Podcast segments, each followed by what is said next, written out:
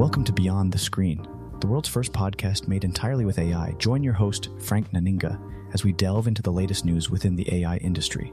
In this episode, we'll be discussing the Italian Data Protection Authority's ban on OpenAI's ChatGPT, Google's promise to upgrade their AI chatbot Bard, and the introduction of generative AI features to Google's Workspace suite.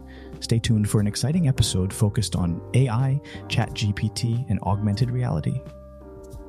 The Italian Data Protection Authority, GPDP, has ordered a ban on the AI chatbot ChatGPT, accusing its creators OpenAI of unlawfully collecting personal data from Italian users. The GPDP claims that OpenAI lacks lawful justification for the collection of users' personal information and has no measures in place to prevent minors from accessing the service, exposing them to unsuitable content. This is not the first time that the Italian regulator has taken action against AI chatbots, as the chatbot app Replika.ai was banned in February for failure to properly process data and safeguard minors. OpenAI has been given 20 days to comply with the order to stop processing Italian users' data or face fines of up to Euro 20 million.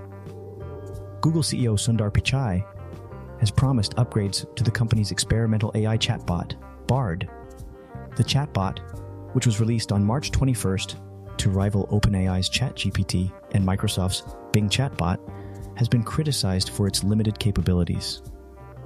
In an interview with the New York Times Hard Fork podcast, Pichai admitted that the company has more capable models and promised to upgrade Bard to some of Google's more advanced PaLM models, which are larger in scale and more capable in tasks such as common sense reasoning and coding problems.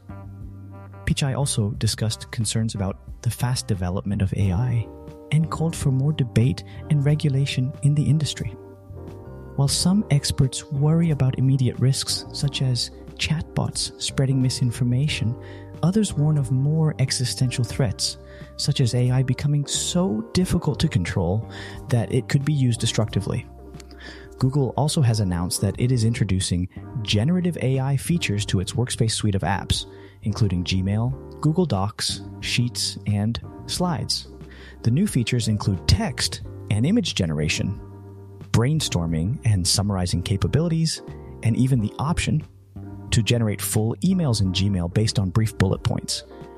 Google will offer ways to generate, summarize, and brainstorm text with AI, as well as generate AI imagery, audio, and video to illustrate presentations in slides. Google's new AI features put it in direct competition with Microsoft, which is rumored to be developing similar capabilities for its Office suite of apps. However, experts warn that such AI text generating programs are unreliable and prone to hallucinating false information and presenting it with utter confidence, which could cause issues in enterprise software. Thank you for listening to Beyond the Screen, where we explore the latest advancements in AI, Chat GPT, and augmented reality.